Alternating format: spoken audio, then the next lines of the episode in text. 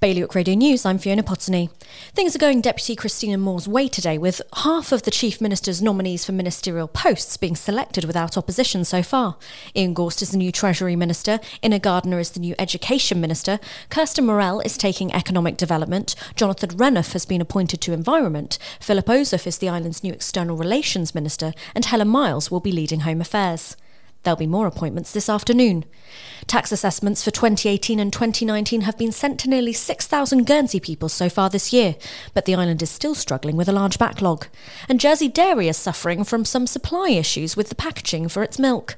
For more on all these stories, visit bailiwickexpress.com. Your weather, a UV index of 8 today as temperatures reach 29 degrees, high tide at 5pm and low tide just before midnight. Bailiwick Radio News.